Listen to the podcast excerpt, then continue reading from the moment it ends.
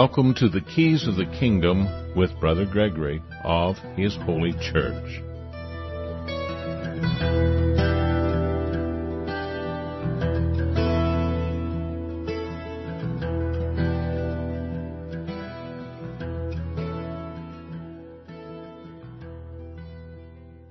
Well, welcome to Keys of the Kingdom. I'm Brother Gregory, and again, we're going to be talking about the Kingdom of God, and uh, we started in our series on Micah, and we got through chapter 1, and some of the uh, things that are probably most important in chapter 1 is uh, the sin of Jacob. Most people don't understand what the sin of Jacob is. Uh, you go through and read lots and lots of commentaries and they just don't quite figure out what the sin of Jacob actually was. And uh, if you also look at the first part of Micah, uh, it's talking about uh, hear all ye people, hearken, O earth, and all that herein is. That's not a message just for Israel. It's for all ye people, hearken, O earth, and all that therein is. It also talks about two different lords. In uh, your King James Version, you see a lord, all capitals, and that is Yahweh, and then another lord that is referred to as uh, Adonai, uh, Elohim. Uh, it is uh, is what we call God, and they also talk about the Lord from His holy temple. And of course, we have a link on the page uh, at preparing you to what are these temples that everybody else sets up and what is the Lord's temple? And how does the Lord's temple function?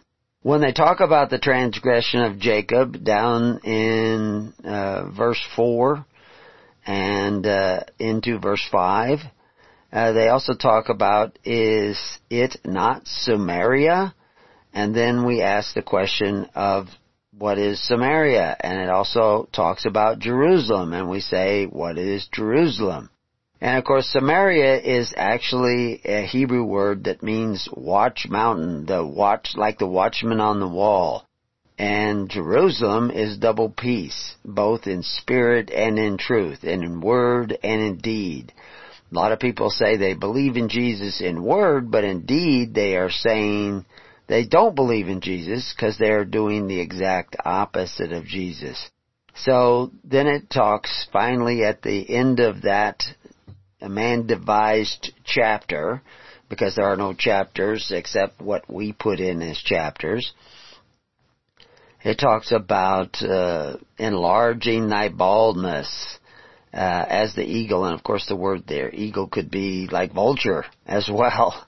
Uh, but baldness has to do with mourning and it talks about the moaning of the dragon and the moaning of the owls.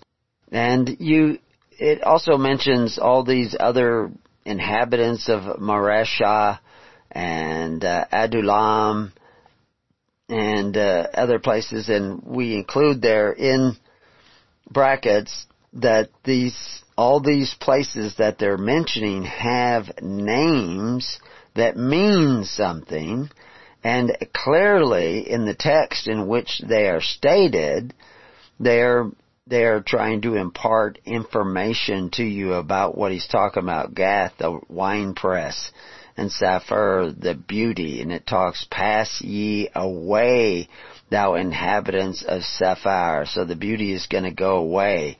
Talks about having thy shame which is having thy confusion uh, naked, in other words, exposed, that you really don't know what's going on, that you, and this is all a part of the prophecies of Christ's coming, which we will see later on, that uh, Micah is talking about prophecies of Christ, and Christ came because the people sat in darkness, and this is the prelude in in uh, Micah one to that darkness. And they also mention uh, the hire of prostitutes. And of course, we talked previously uh, in the Bible where they talk about strange wives and putting your strange wives The woman is often a caregiver by nature, and when you see them referring to strange women or strange wives, they're talking about strange ways of being a caregiver in your society, just as we saw also when they talk about idols and graven images. Graven images includes images that you worship in your mind. Anything constructed by men or the words of men is a graven image. And if you worship what you constructed to believe to be true, you are worshiping a graven image. You can only worship what is true because that is what God is, the existing one, what is true. And so anyway, the, and idols of course can be anything that you create and, and you fall down and worship and serve that. And therefore it says, and all the idols thereof will I lay desolate. In the nature of God's creation, if you stray from the formula of the way of God, the character of God, then desolation will come. It's not like God decides, well, I think I will desolate them.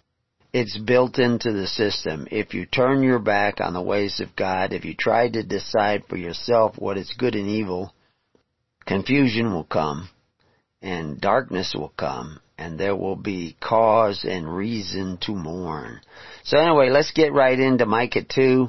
Starts off right away with, Woe to them that devise iniquity and work evil upon the beds when the morning is light they practice it because it is in the power of their hand.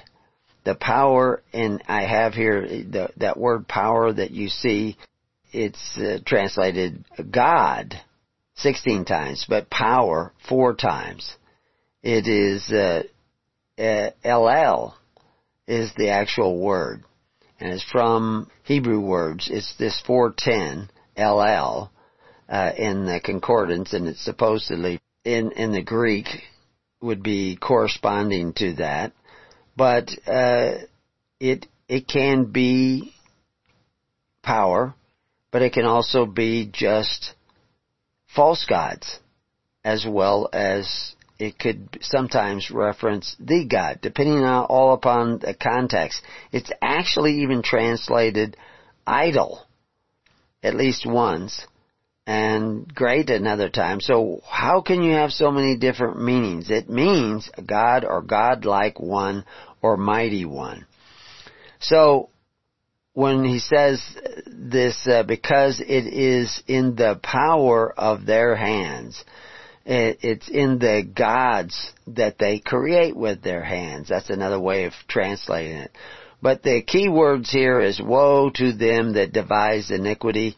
And if we go back to what is the sin of Jacob and what does that have to do with devising a plan? That's what the word devise means, to plan iniquity, to trouble, to work, to do evil and wickedness. And of course Christ says many will come in my name or claim to be coming in my name and even do great things in my name, but they're actually workers of iniquity because they devise iniquity, they also work iniquity. So what was the sin of Jacob? I haven't mentioned it again yet. I just mentioned that there was this sin of Jacob. And of course, Jacob made a deal with his brother so that his brother waived a right to his natural inheritance in order to get the benefits of the pottage the porridge, whatever you want to, whatever the, the supplies, the food of his brother Jacob. He said, I will give you this, but you have to give me your inheritance. And that was the sin of Jacob. He tempted his brother to give up his inheritance. Yet we hear that God hated Esau. Did he really hate Esau or did he hate the deeds of Esau? He hated what Esau did because Esau sold his birthright. Who else does God hate the deeds of? Well, of course, it's the Nicolaitans. And we have links there to an article on the Nicolaitans. The sin of Esau was that he sold his birthright. He despised the dominion that was given him and chose to give it away for benefits. The greatest destroyers of liberty, the greatest destroyers of the right to choose are those who grant amongst the people gifts, gratuities, and benefits. And that's what you see playing out here uh, all the way in Micah 1 and now that we're in Micah 2 and we see it in verse 1. And if you go on to verse 2 it says, and they covet fields take them by violence. They seize them. That's a, that word that we see translated violence also means to seize. Uh, not only the fields, but the houses and take them away so they oppress a man and his house, even a man and his heritage. Well, who does that? Who takes the houses away from people? Well, of course, we see in war that that comes about where you know, somebody will take away a house and drive the people out and drive them out of their valley and what have you. And we saw that when the different uh, kings crowned by the Roman Church was going around through Europe and conquering one valley after another and persecuting this Christian group or that Christian group because they weren't the Christians that they thought they should be. And they drove them out of their homes and they persecuted them. And that's pretty dramatic, pretty obvious. Most people don't study enough history to know that that all took place. But who does that today? Who oppresses people in their homes? Who take their homes away from them? Where you have to pay them to keep your home? I, I remember I was staying in a home when I was going around on um, uh, one of our tours, and uh, the guy said that his home he had to pay twenty thousand dollars a year in property tax.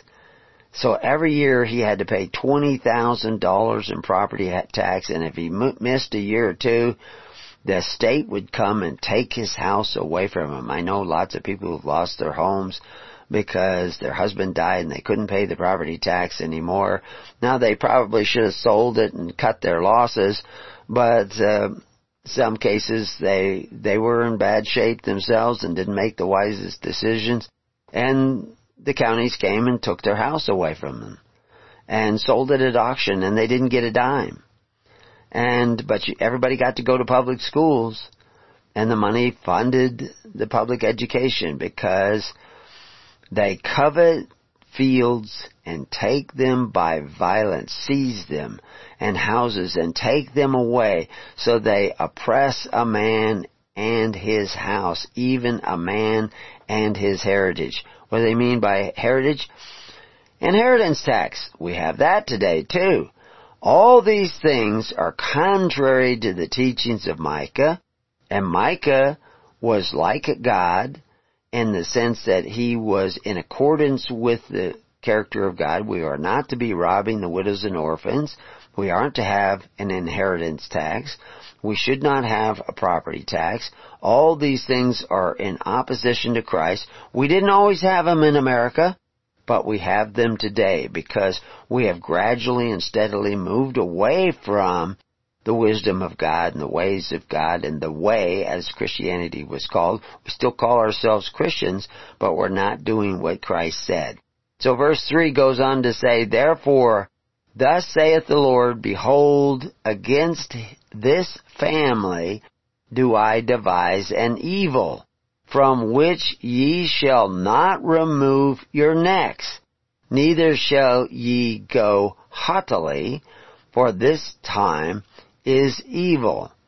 In that day shall one take up a parable against you, and lament with a doleful lamentation, and say, We be utterly spoiled. He hath changed the portion of my people. How hath he removed it from me? Turning away he hath divided our fields. Therefore thou shalt have none that shall cast a cord by lot in the congregation of the Lord. So, what is that? What are they talking about? Well, actually, we can go into, you know, why do they say uh, cast a cord by lot in the congregation of the Lord?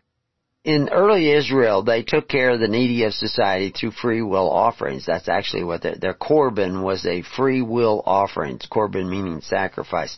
When it's a free will offering, it draws you to God. That's why the word korban comes from a word that means to draw near. Because if you go the way of God, and take care of the needy of your society through love and charity, love and charity are sometimes the same word in the Greek, then you will draw near to God. If you do it through force, if you do it through compelled offerings, you will make the Word of God to none effect and you will drive God away.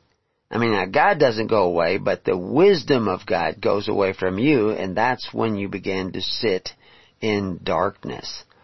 So we see the deeds of the Nicolaitan are based on where you go into a group. If you, if you go look up Nicolaitan at preparing you, we go through it with scripture step by step so you can see that Nico means conquered. Laetan means laity, the people. It is equated in the Bible with the error of Balaam. Balaam, Ba meaning conquered also. Lam, meaning people. So Balaam is the conquered people. The Nicolaitans are the conquered people. It doesn't have anything with, to do with anybody named Nicholas. That's not why they call them Nicolaitan. It has to do with the fact that they have become the conquered people. Why have they become the conquered people?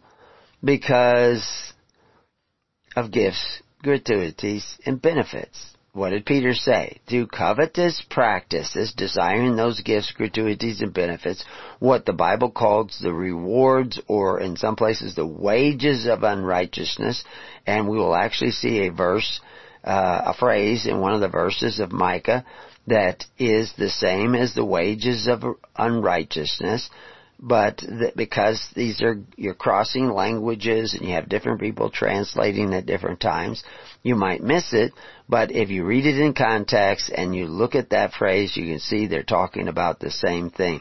Remember, this message of Micah is not just going out to Israel, it's going out to all the earth. And as we work our way through it, we will begin to understand that this message is not unique to Micah. It was what, in the message of John the Baptist, in the message of Christ, in the message of Peter, in the message of Paul, and in the message of all the prophets, because we're going to go through all the prophets eventually, God willing, and the creeks don't rise. so, anyway, in verse 6, we see the word prophesy. But it says, prophesy ye not, say they to them that prophesy, they shall not prophesy to them that they shall not take shame. So what, what is he saying there? They shall not take shame, not prophesy. He says, prophesy ye not. Say they to them that prophesy, they shall not prophesy to them that they shall not take shame. O thou that art named the house of Jacob, back to that era of Jacob, the way of Jacob, the deeds of Jacob, is the Spirit of the Lord straitened? Are these His doings? Do not my words do good to him that walketh uprightly? Even of late my people is risen up as an enemy. Ye pull off the robe with the garment from them that pass by securely as men averse from war. So anyway, what's really going on? We go back to the house of Jacob. Again, what was the sin of Jacob? That's what they, that's the way they referred to it in the Micah 1, now that we're supposedly in Micah 2, which is just farther along in the same message. We just divide it up into chapters so you can find your way around. But the house of Jacob is the house, believe it or not, we'll just go jump right to it, is the house of FDR. The house of Jacob is the house of FDR because he's making a deal. waive your right to a portion of your labor, and we will guarantee you social security. But by doing so, you will become the Nicolaitan and literally the enemy of God because you will not take care of one another through faith, hope, and charity, but you will take care of one another to some extent for at least a while through force and fear and fealty because that's, you're going under fealty when you go under Pharaoh. When you go under Pharaoh, you have to labor for Pharaoh and he will protect you. And Israel had to do that because they did not see the famine coming. They did not see the famine coming because they cast their own brother into bondage. I was talking to somebody who's out visiting this week, maybe this whole month. They're talking about things that they decided to do a certain way and and I was telling them I don't go around trying to second guess what people ought to do. I talk in principles, but specifically, I don't know. Should you go here? Should you go there? The Holy Spirit has to guide you in your day-to-day actions. I can say you should not covet your neighbor's goods, especially through the agency of men who exercise authority, because if you do that, you will go under authority. You should not bite one another, lest ye become devoured. All of those things you have done. So, the reality is, how you go about your day to day life, I don't know. You have to be led to the Holy Spirit, but what draws you near the Holy Spirit is to come in the name of Christ. And what does that mean? That means to come to serve. If you come to bite one another, then you're not walking upright. Remember, you're supposed to be seeking the kingdom of God and His righteousness so you're supposed to be thinking the government of God and thinking and seeking that government of God, which provides you benefits in righteousness, not the wages of unrighteousness, but the wages of righteousness. And people aren't doing that, and they haven't been doing that in America since FDR. I mean, they didn't instantly stop, but certainly they stopped by FDR, where they said, well, yeah, I will have security because the government will take from my neighbor. And we talked about that in the first show. So we'll go on here in verse 8, even of late my people is risen up as an enemy that means they're the enemy of God. You have enmity for God if you decide to bite one another and take from your neighbor and force, you know, take take from his house and oppress him in his house and and be greedy for gain. Uh, all these things makes you an enemy of God. Even though you may say, Lord, Lord, you're actually a worker of iniquity. Remember the very first line, devise iniquity. Woe unto them who devise iniquity. And of course that's what FDR was doing, was devising iniquity, saying, yeah, we can take care of one another, I'll just force people to contribute, and then we will provide for you. Of course the reason he was doing that was they were already bankrupt, because they had already strayed in other ways from the ways of God. They didn't have just weights and measures anymore. By, uh, 1929 they were running out of collateral Federal Reserve was not loaning more of these paper dollars into circulation. More and more silver and gold was disappearing from circulation. Then there was HJR 192 that came about and that was outlawing uh, the ownership of gold and eventually they went off the silver standard in 1977 I think around there. And uh, the same things were going on in Rome. They were taking silver out of the silver denarii. At first they only took out 10%. They did something similar in Canada. They took out, I think, about 40% or maybe it was 60% of the silver of the Canadian silver coin. And then eventually now they have no silver in those coins at all. And this is part of the fulfillment of that same walking in another way. If a man walking in the Spirit and falsehood do lie, saying, I will prophesy unto thee of wine and of strong drink, he shall even be the prophet of this people. What people? The people that are, that arise ye and depart for this is not your rest because it is polluted. Remember what it says uh, where it talks about the pollution of the world? It shall destroy you even with a sore destruction and that that sore destruction you'll see the same reference to sores in Revelation because it is going to undo you. It'll be your undoing as a nation. It will drive you into debt. There will be runaway inflation. There will be total bankruptcy. And the people are already weakened with this uh, uh, shutdown and false pandemic. All this is taking place, and they have devised a much bigger plan than Jacob. They have their reset plan, and now you see this all unfolding. Not that similar things have not happened throughout the ages and different times in history, but now lots and lots of things are coming together. They're coming together all over the world. There's no new world to go to, to flee to. Uh, Yuri, that we uh, have his interviews up on uh, Preparing You, um, concerning the the downfall of the United States and the planned downfall of the United States by the Soviet Union. Not that the Soviet Union is behind all this, but uh, you know Klaus Schwab and Bill Gates and all these people are are instrumental in this. But who is really behind it is probably the moaning of the dragon. but the the uh, the same word for dragon is also the word for serpent. And of course there was supposedly a serpent in the garden, so is this the same character? It certainly is the same spirit that is coming upon us. So even if we go back here to uh, verse 9, the women of my people have ye cast out from their pleasant houses.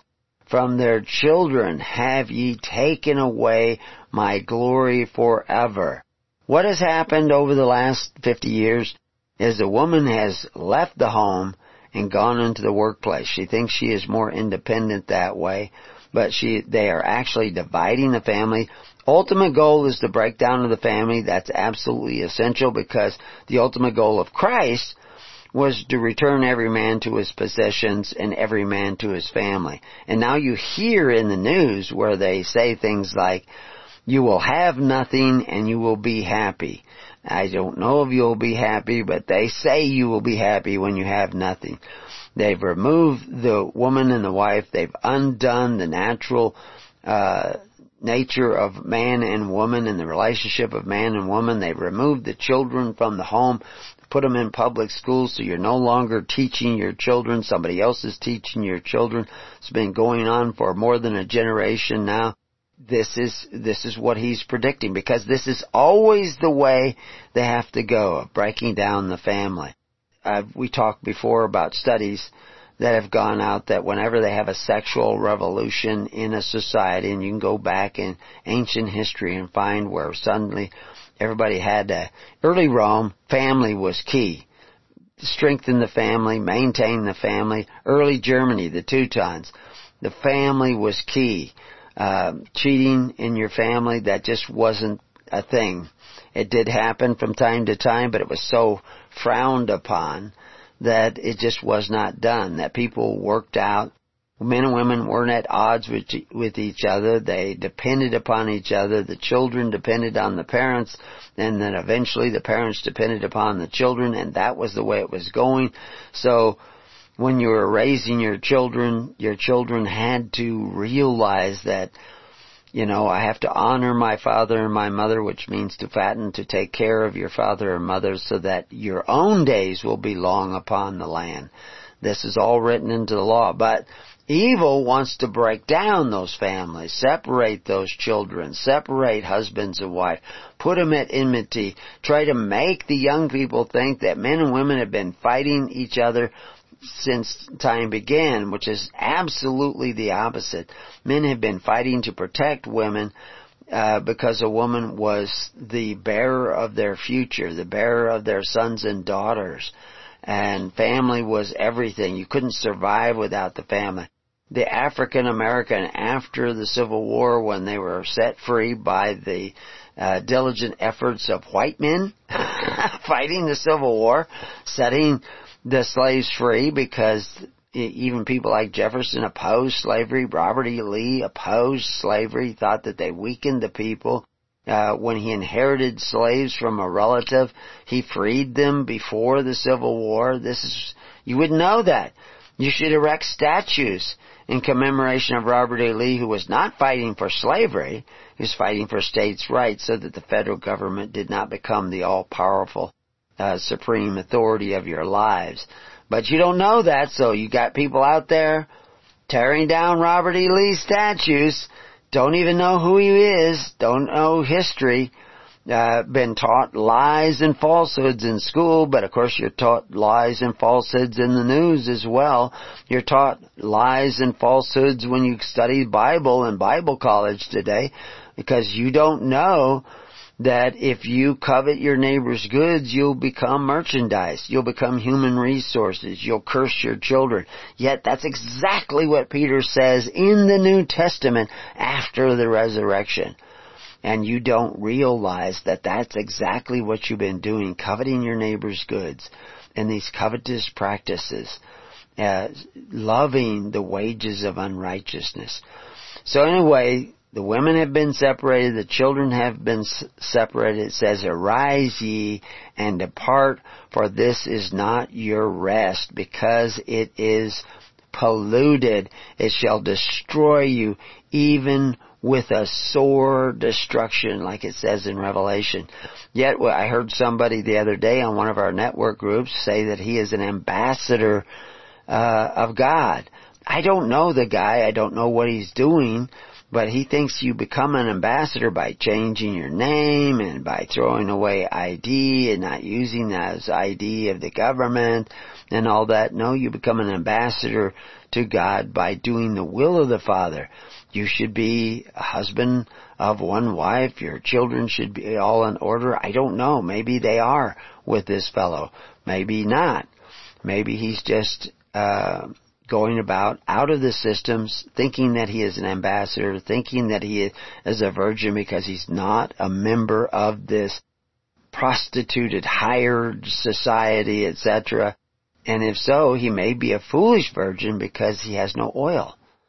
He's he's not doing what Christ actually said. But I don't know.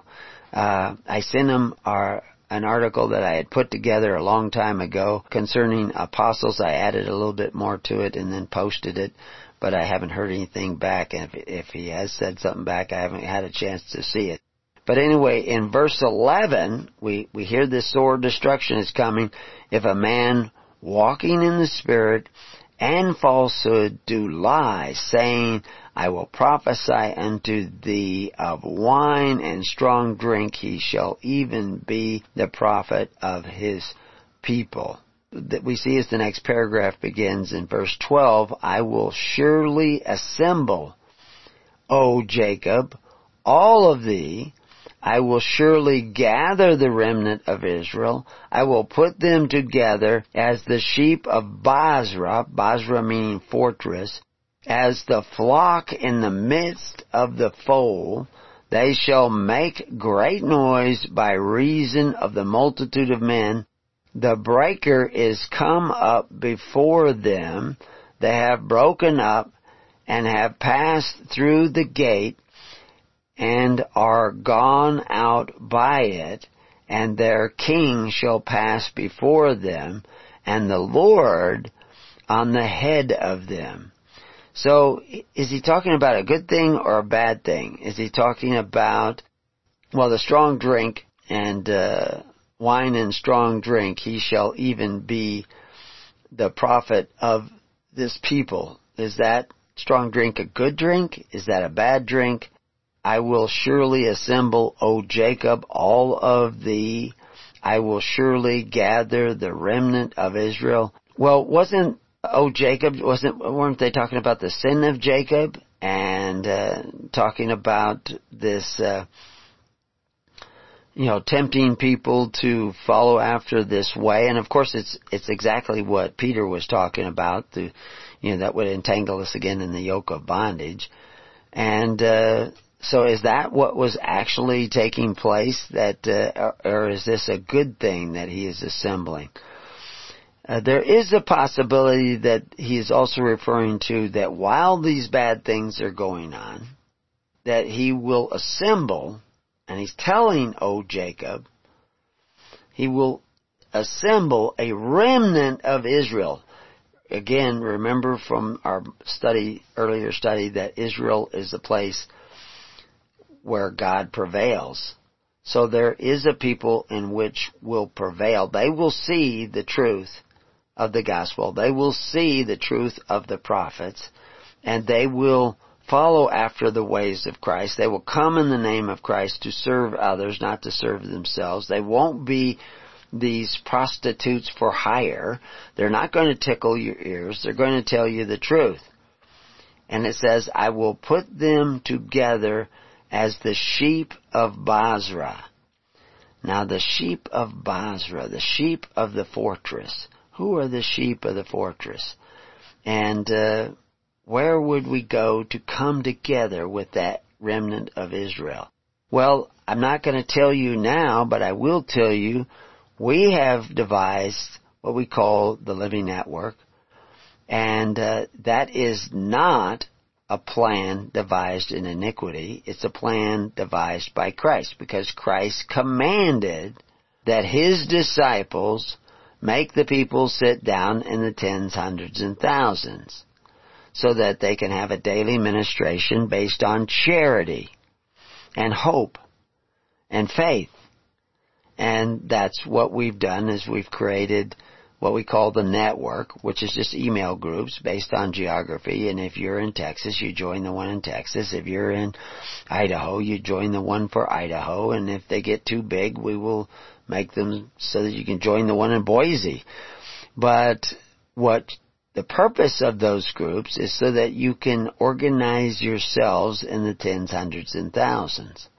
And you want to organize yourselves in the tens, hundreds, and thousands so that there can be a daily ministration.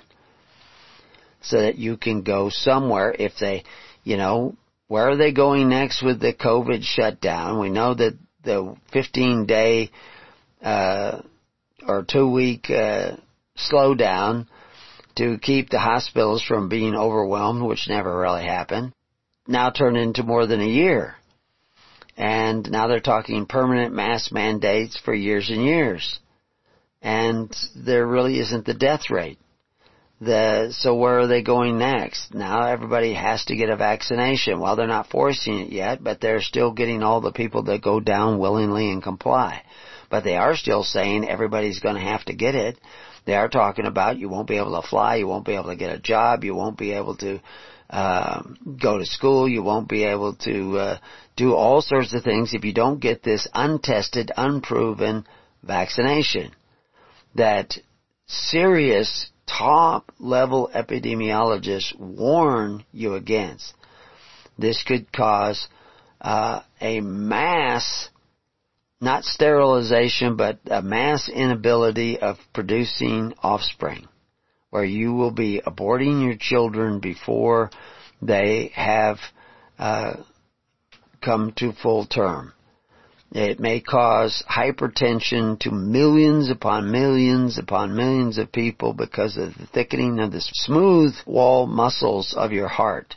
It may cause liver damage. It may cause other damages. It may cause ADE. It may cause pathogenic priming. All of which we have seen when similar vaccines have been tested. All of which have shown up in studies from Georgetown universities of people who have the S1 protein in their body, either from COVID or from these shots. And so where, where are they going next? If there's food shortages, there will be ration stamps. If there's ration stamps, will you get it if you don't have an immunity certificate? So now, am I saying these possibilities so that you can run off and save yourself? No. Am I uh, saying these so that you can become afraid? No. I'm saying them so that you repent and seek ye first the kingdom of God and His righteousness, which means to sit down in the tens, hundreds, and thousands and start caring about your neighbor as much as you care about yourself. Start being willing to lay down your life, cast your bread upon the waters, and hope that it comes back to you after many days. If you do not do that, do not expect to draw near the Holy Spirit, and the Holy Spirit of Christ is what gives you, that is your comforter. That is what will give you access to the salvation of Christ. And if you believe in Christ, there's no argument. You will want to sit down the tens, hundreds, and thousands. You will want to take care of one another because you will want to keep His commandments. You will not want to go to the men who call themselves benefactors but exercise authority one over the other. So we see the phrase, the woman of my people have ye cast out from their pleasant houses. The women of my people. So, like I said, that's that separation of the woman from the household. Get her out in the workplace. Now she, now her, when she w- worked as a housewife, all her labor, all the blessings of her labor came upon the house came upon the children, came upon the husband.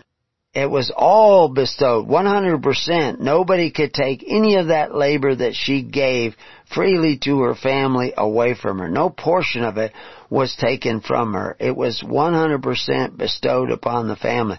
But when she's gone out in the workplace, she may have to pay 14.5%, uh, Social Security tax, you may have to pay 20, 30, 40, 50% income tax. Her na- labor now belongs to the state, belongs to Pharaoh. She has to work in the mud pits. She has to make the bricks for Pharaoh because she has gone out of her pleasant house and from her children. She's not, she doesn't know what her kids are learning in school. She doesn't know what they're teaching them. Uh, and she's certainly not teaching them. No, no, that this, this is what they predicted. It's happening. It's happening before you. So I had a few questions here. Will you repent of the wages of unrighteousness and seek the daily ministration of charity and love and the making of the way straight that John the Baptist said if you have extra food, you share with those that don't have enough. If you have extra coat, you share with those that have no coat. How do you do that? If you don't sit down in the tens, hundreds, and thousands, how do you do that in an efficient, wise way? And of course, that's why Christ commanded that we sit down in those tens, hundreds, and thousands, and why we created the network, so that you can figure out how to do that. Now you have to do that in the name of Christ and come in the character of Christ. Do it to serve others, not to be served by others. So I say, if not, can they hope that their king shall pass before them. And of course that's, that's where it ends up in Micah 2. So we can start taking a look at Micah 3 and see what it has to say.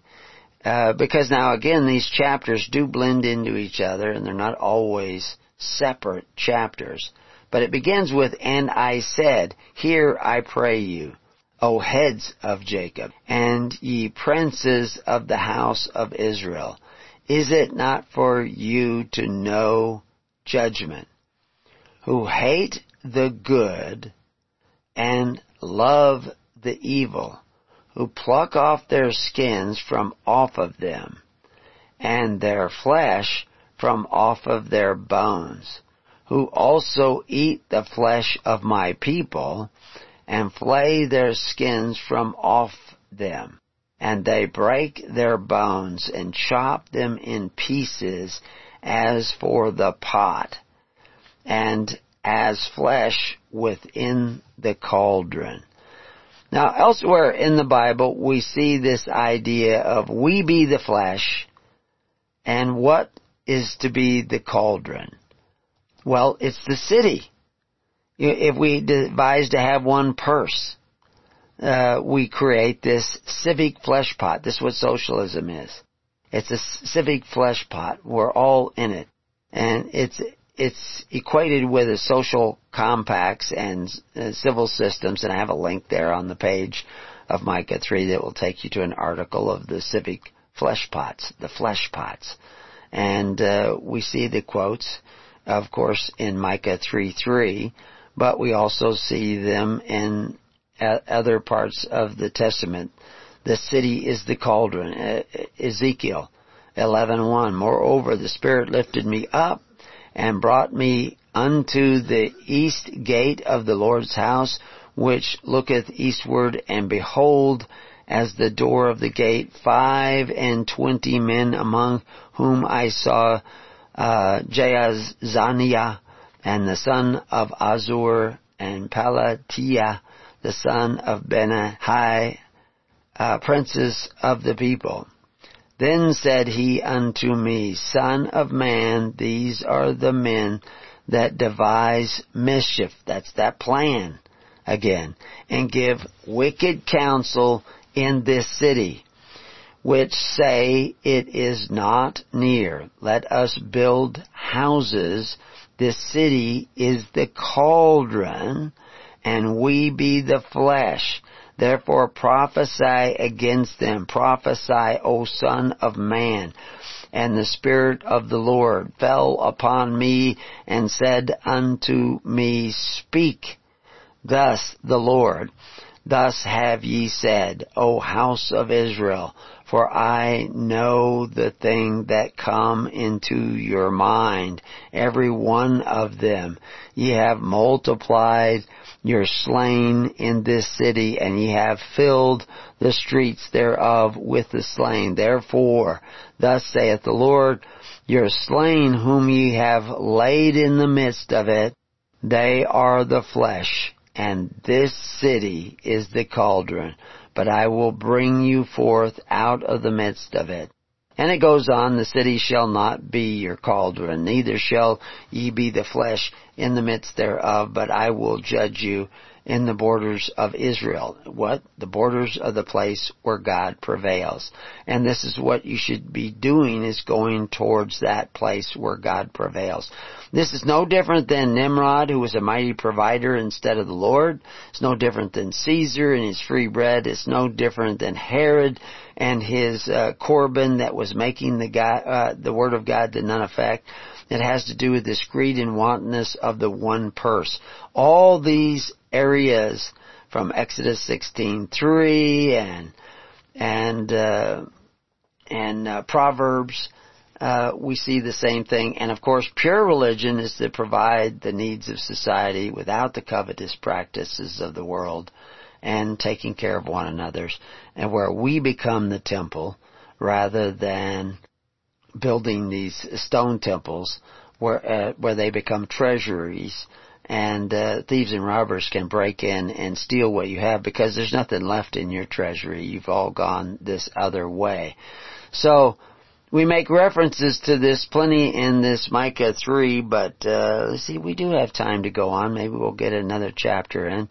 It says, you know, when the flesh within the cauldron, we become the pieces for the pot uh, in the flesh, where they take a bite out of us and they do freely feed from the pot, as it says elsewhere in the prophets. But Christ came and said, you had to eat His flesh and drink His blood. Well, where is His flesh and where is His blood? In the daily ministration of God.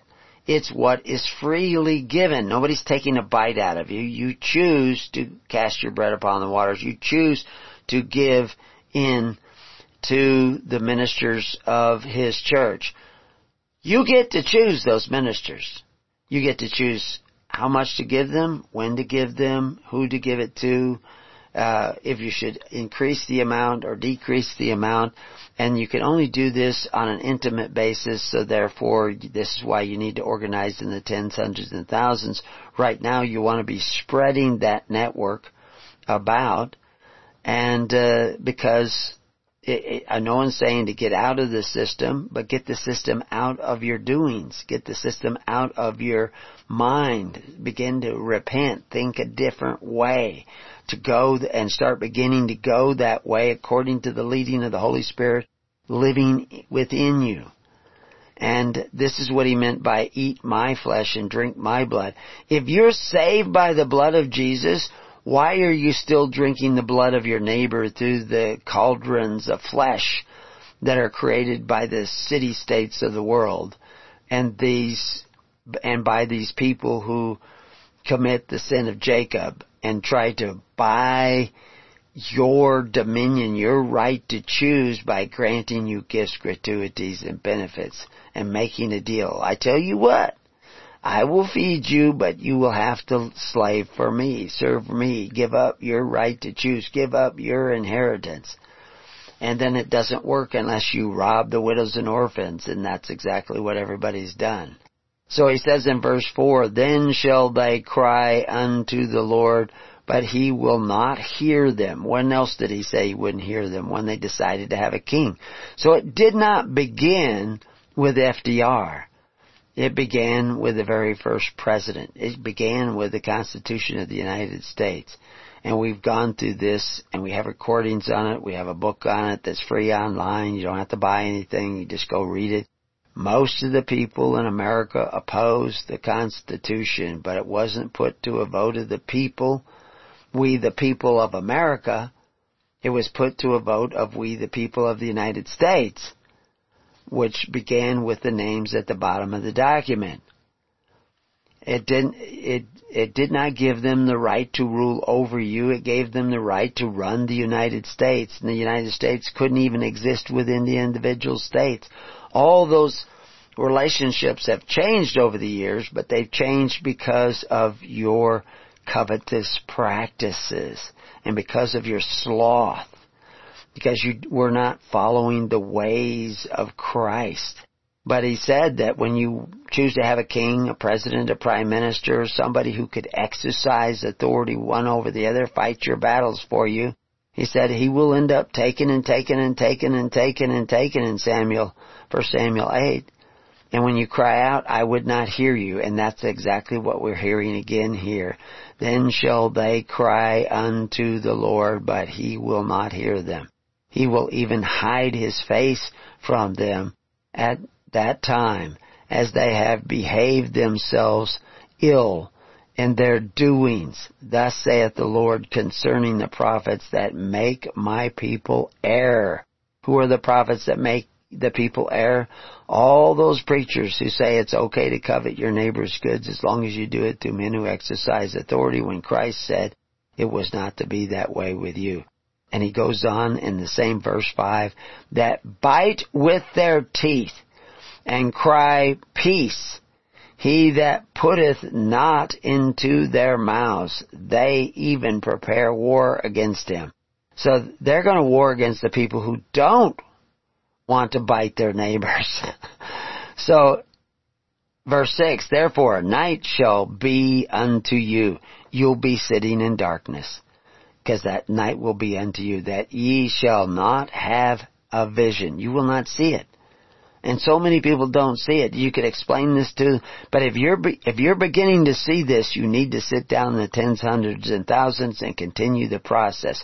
Not just be a hearer of the word, but a doer of the word. And you need to invest in other people with the hopes that they will wake up more. Maybe they won't see things that you see right now, but you have to give them the opportunity of that discovery. And it shall be dark unto you and ye shall not divine, and the sun shall go down over the prophets, and the day shall be dark over them. Then shall the seers be ashamed, and the diviners confounded. Yea, they shall all cover their lips, for there is no answer of God, because God's not hearing their cries, because they did not listen to the wisdom of God. They did not sit down the tens, hundreds, and thousands. They did not maintain a daily ministration to practice pure religion and take care of one another in faith, hope, and charity. They chose to follow after the plan of Jacob. Let's get the people to waive their rights and we will offer them benefits. That's what they're offering you is freedom from your responsibility. Remember religion used to be defined as the pious performance of a duty to God and your fellow man. Now it's defined as what you think about God. Well, it didn't change its definition. Men changed its definition, which is why religion is only talked about one place in the whole Bible in a good sense when they talk about pure religion. Pure religion being the taking care of the widows and orphans and needy of your society, unspotted by the constitutional orders and systems of government you create. Because those systems are going to be like the systems of the Gentiles who exercise authority one over the other. They'll call themselves benefactors, they'll offer you benefits, but the benefits they offer you are the wages of unrighteousness because they're based on covetous practices. It's that simple. All you have to do is be willing to see the truth and think that different way and become a doer of the word. Not that you're going to earn salvation. Everybody always, whenever you talk about doing anything, they say, oh, you're talking salvation by works. No, I'm not. And you're still salvation by grace. But if you don't have the works, you don't have the faith. If you don't have the works, if you're not doing what Christ said, your faith is dead. It's not real faith. It's fake faith. Just like fake news. You say you believe, but you're not a doer of the word. And Christ said you had to be a doer of the word. The, the false prophets who say you can keep on sinning and doing contrary to the ways of Christ, not keeping His commandments, actually breaking His commandments, and still claim to be saved because you believe, don't understand the word believe. You don't understand what it means to believe in Christ. If you believe in Christ, it gets harder and harder to do iniquity and seek the ways of iniquity. As a matter of fact, you're, you're pretty much repelled by it. They build up Zion with blood and, Jeru- and Jerusalem with iniquity. The Jerusalem over there, that's not Jerusalem. I said it this morning, Jerusalem. Jerusalem is double peace. It's when you're doing it in spirit and in truth, and in word and in deed. So anyway, we're coming to the end of the program, so uh, join us on the network at preparingyou.com or hisholychurch.org.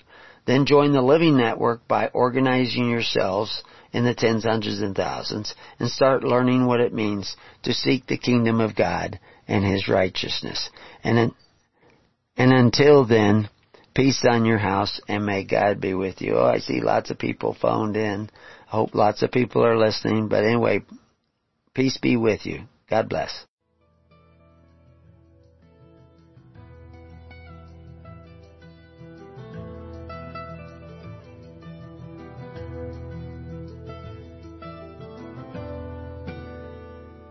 You have been listening to The Keys of the Kingdom with Brother Gregory of His Holy Church.